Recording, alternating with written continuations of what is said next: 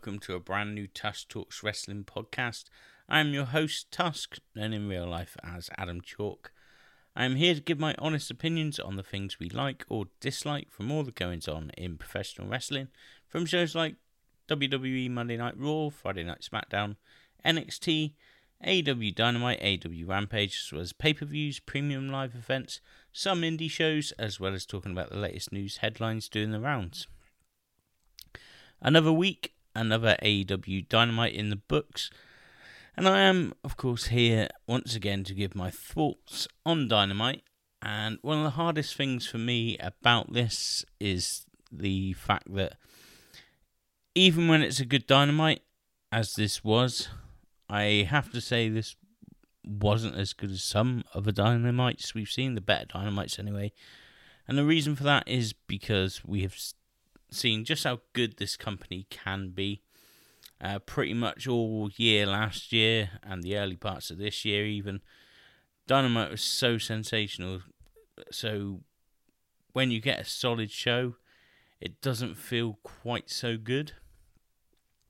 I'm not by any means saying that it was a bad show, um, because let's face it, if WWE put out a weekly show like this, uh, we'd all be lording over it. But let's go through it. Our opener was the Gun Club and Swerve in Our Glory versus FTR and the Acclaimed, who of course rapped their way to the ring. Uh, before Bowens could finish, though, Billy Gunn run down the ramp, slid in the ring, and went straight after Swerve. Uh, BJ Moore was out there. He took Billy to the back. The match then starts as Colton Gunn hits Dax with a drop kick to the face. Uh, FTR quickly takes control of the Gunns though. It wasn't long until all eight men went at it. Um, that led us to our first break. After a break, Dax drills Austin Gunn with a backdrop driver. Uh, Bowens gets tagged in and runs wild. Uh, even does the Kenny Omega float over famouser thing. The Gunns come in and hit the uh, big rig to Bowens. Again, all eight men go at it. Keith Lee is a game changer though, as he power bombs Bowens onto Caster. Uh, Swerve does an assisted tornado dive just after this, out to the floor, wiping everybody out. There's then a fantastic spot where Austin Gunn does a Road Dog tribute uh, with the sh- what do you call it, like the knee shake thing, shake, rattle, and roll or something. Uh, just for Dax to put him straight into the sharpshooter to prove that that uh, deluded prick, the Road Dog, is a moron for saying that he is better than Bret Hart. Uh, the worrying thing is that that idiot is right in Raw and SmackDown right now. Anyway, back to the match. Uh, Bowens hits Colton with a sidewalk slam thing. Caster hits the mic drop. FTR hits the big rig on Austin Gunn. And Bowens pins Colton Gunn for the win. This was a pretty decent match, uh, which was a lot of fun to watch. I've got a real soft spot for the Gun Club and the role that they play. Uh, love the Bret Hart spot. Uh, we did have a nice visual at the end as well with all the tag team titles being held up. Uh, so yeah, like this. We then get an incredible promo from MJF while on a podcast. Uh, he talks about the firm and them attacking him. He then talks about the upcoming world title match at Full Gear against Jon Moxley. Uh, he goes on to compare himself to some of the biggest stars in professional wrestling uh, Bruno Sammartino, Hulk Hogan, uh, John Cena was mentioned. He says that he respects Jon Moxley and puts him over. Uh, talks about others taking his spotlights in AEW. He says, Come full gear, the devil gets his due, which is quite a nice line to end on. Really excellent stuff once again from the very best in professional wrestling, in my opinion, in MJF. We immediately get a Stokely Hathaway video saying basically that he will see MJF in hell. Letting that one play out, I think. Uh, during the next match, Tony Schiavone announces that AEW will be coming to the UK next year. Uh, awesome news to all of us over here. Can't wait. I'm going to be trying to get my ticket as soon as they're announced. Uh, the next match then was Ethan Page versus Eddie Kingston in the World Title Eliminator Tournament. Uh, Kingston has Ortiz in his corner. Eddie wears down Page with a headlock for quite a while until they start throwing hard strikes. Page then does a flying shoulder block off the apron.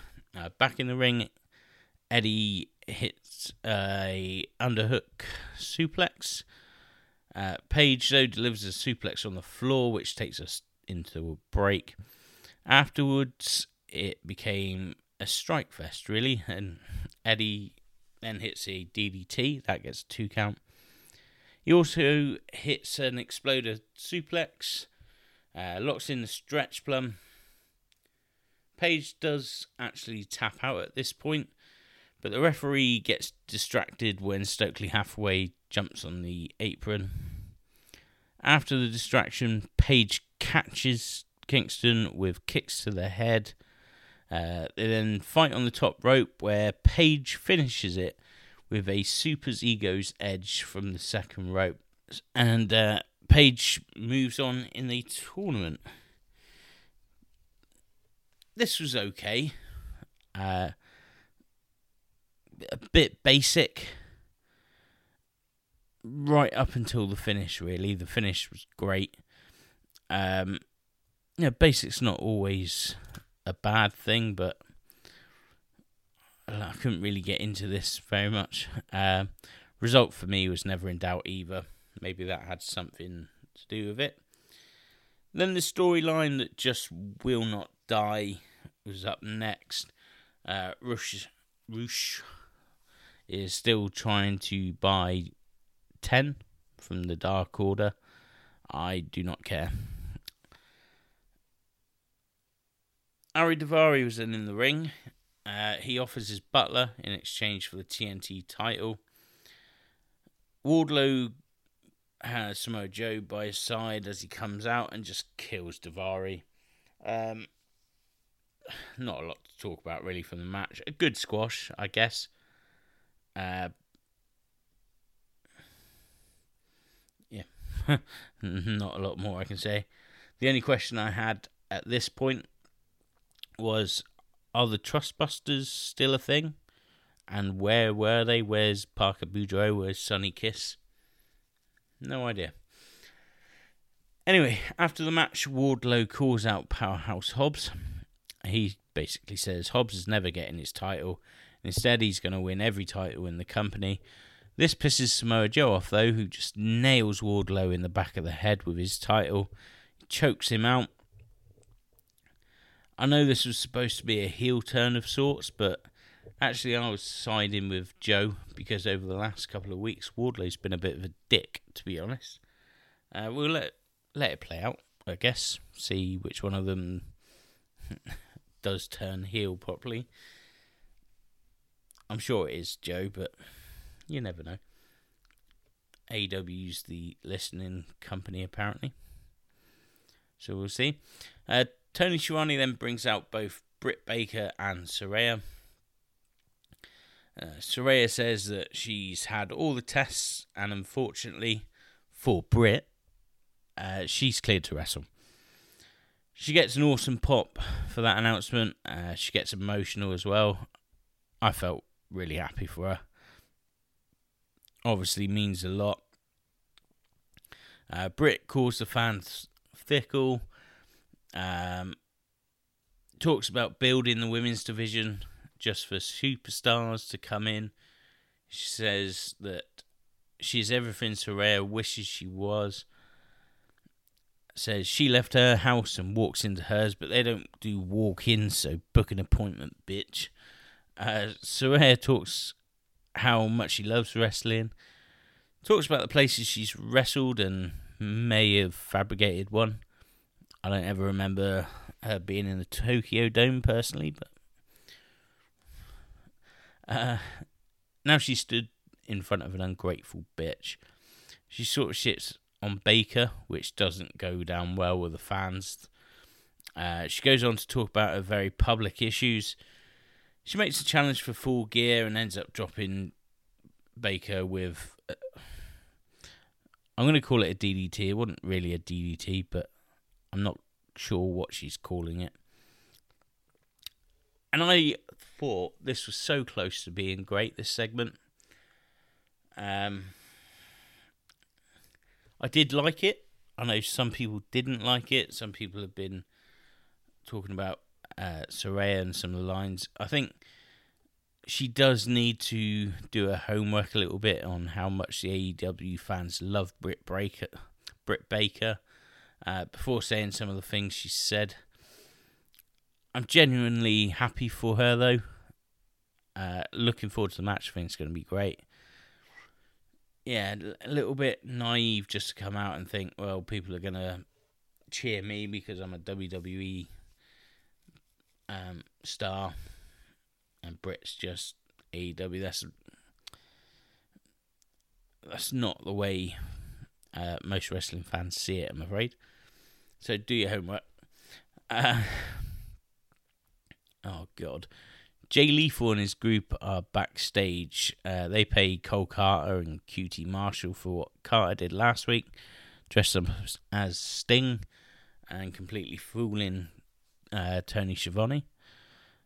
Uh, Orange Cassidy and best friends with Danhausen walk in, and basically, what happened is two matches get set up out of this awful segment. Uh, one was Orange Cassidy defending the All Atlantic title against Lee Johnson on Rampage. I do like the fact that Cassidy just doesn't give a toss and just accepts any challenge. Uh, the other was our next match, and it was Trent Beretta versus Jay Lethal. Lethal attacked Trent during his entrance. Uh, where was Chuck? And why didn't he come out together? Why did he come out so late? They usually come out together. Just didn't make any sense for me. Um, Lethal then goes on to attack the knee of Trent.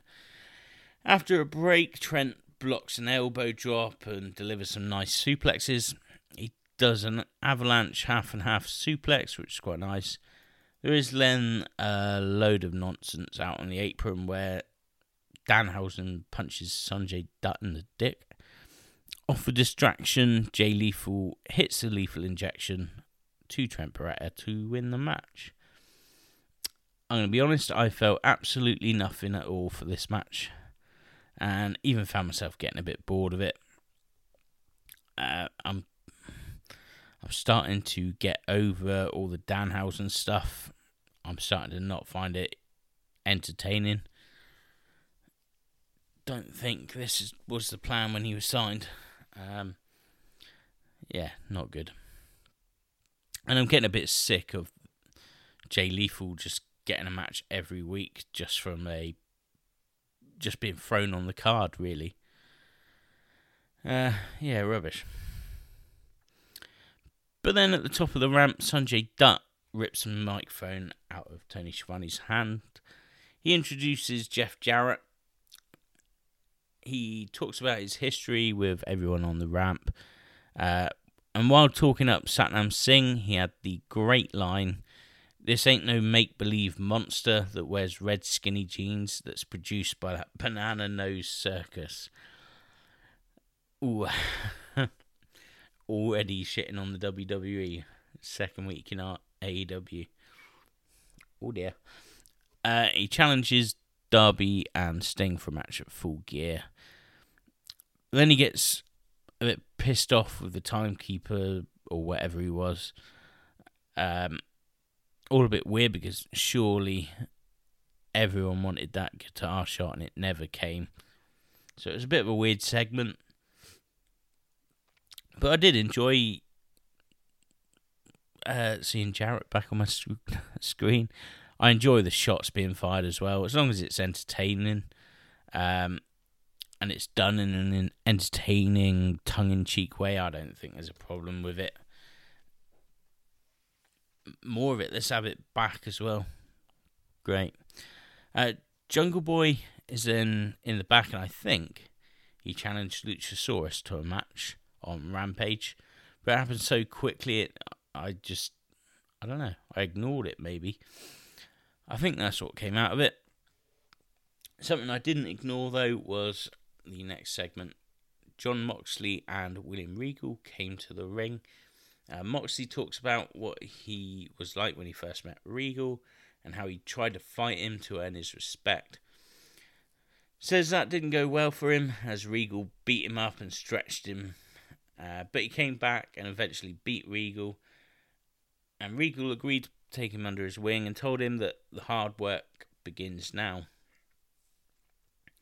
He says that all this sounds like MJF um, and talks about their history together. He says he isn't buying any of MJF's bullshit. MJF calls himself the devil, but he's met the devil. Cue the uh, Vince McMahon heckle from the crowd. Nice one. Uh, he has seen very bad people do very bad things, and that's not him. That's not MJF. He says he wants MJF to fulfill his potential, but he needs to realize everything that's happened up to this point has been easy. Another great promo from Moxley that would talk people into buying the pay per view or getting a ticket. He's so good at this, one of the best actually, at talking people into arenas. He's he's the man, isn't he? At the moment, Moxley, in AEW terms, anyway. Jamie Hayter then took on Skye Blue, and I thought this was going to be a very one-sided match, but Skye Blue put up a great fight. Uh, she takes advantage of a Toni Storm distraction. Uh, she does a Cazadora and a knee lift. Uh, Britt Baker, though, gets involved. So, off the distraction, Hayter plants Skye with a suplex as they go to a break. We come back to Skye Blue hitting a crossbody from the top. She also hits a really nice twisting code red for a two count. Hayter comes back and just nails with a right hand. Both women start throwing hard strikes. Hayter, though, counters another Cazadora and then takes her head off with a lariat to get the win. Yeah, uh, Hayter's just fantastic right now.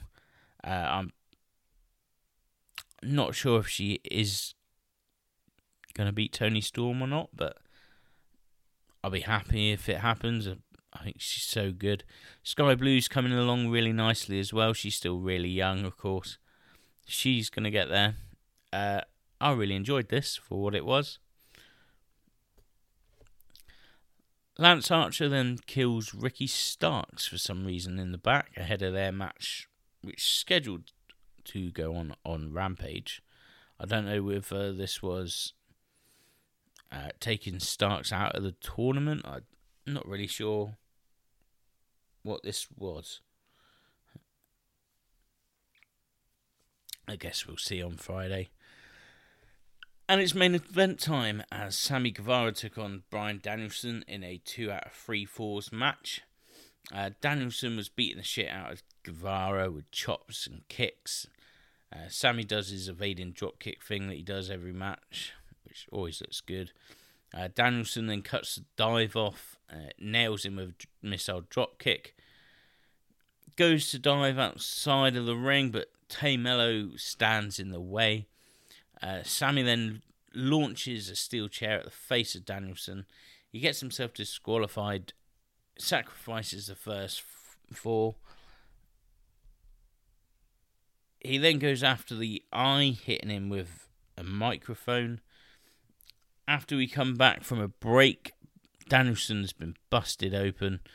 Uh, Sammy then nails him with a GTH. That gets him the second fall, leveling it up. Danielson tries to come back, but misses a headbutt from the top rope. Uh, Sammy locks in the crossface. Later, Danielson nails him with a, a running knee whilst Sammy Guevara is in midair.